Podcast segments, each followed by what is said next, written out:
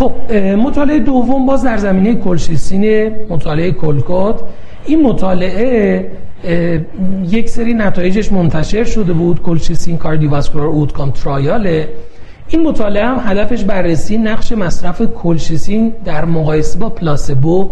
ظرف سی روز اول در بیماران myocardial infarction ه شاید مهمترین نکته اینه که خب گروه بیماران MI و myocardial infarction های ترین بیمارانی هستن که ما دوست داریم روشون یه مداخله انجام بدیم. و شاید درمانی اگر بتونه وارد درمان MI بشه باز خیلی امیدوار کننده است که جایگاه مستحکمی در درمان بیماران پیدا بکنه. inclusion criteria ی این مطالعه هم این بود که بیمار سابقه MI ظرف سی روز اخیر داشته باشه و coronary revascularization complete بر مبنای پروتکلی که براش تعیین شده براش انجام شده باشه. این هم خیلی نکته مهمه یعنی اینکه بیمار رو بعد از اینکه complete revascularization بر اساس indication انجام دادن تازه وارد مطالعه کردن. در مجموع بیش از 4700 بیمار وارد مطالعه شدن. به مدت 22 ماه follow-up شون انجام شد. متوسط سنی این بیماران هم 61 ساله و 20 درصد خانوم ها هستن. 20 درصد بیماران دیابتیکن. 93 درصد بیماران به خاطر اون MI که بستری شدن تحت PCI قرار گرفتن و متوسط زمانی شروع علائم MI تا زمانی که بیماران randomization براشون انجام شده متوسط زمانی 13 و نیم روز بوده در این مطالعه.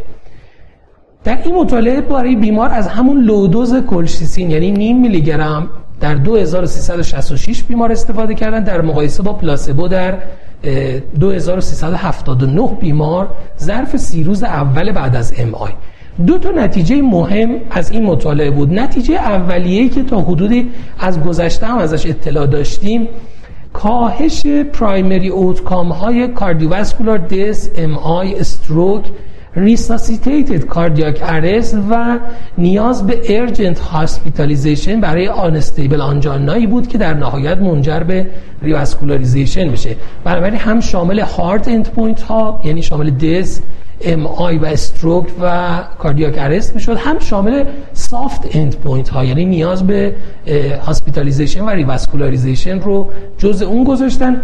در مجموع میزان 31 درصد کاهش در ریسک در گروه کلشیسین در مقایسه با placebo رو داشتیم یعنی 5 و نیم در مقایسه با 7 و یک دهم. اما نکته مهمی که این مطالعه اضافه کرد به نتایج قبل قبلی مطالعه COLCOT این بود که بیماران رو در سه ریسک گروه سه گروه مختلف گذاشتن. بیمارانی که ظرف صفر تا سه روز اول بیمارانی که چهار تا هفت و نهایتا کسانی که بعد از روز هفتم درمان براشون شروع شده بود رو از نظر adverse event های ایسکمیک با هم مقایسه کردن.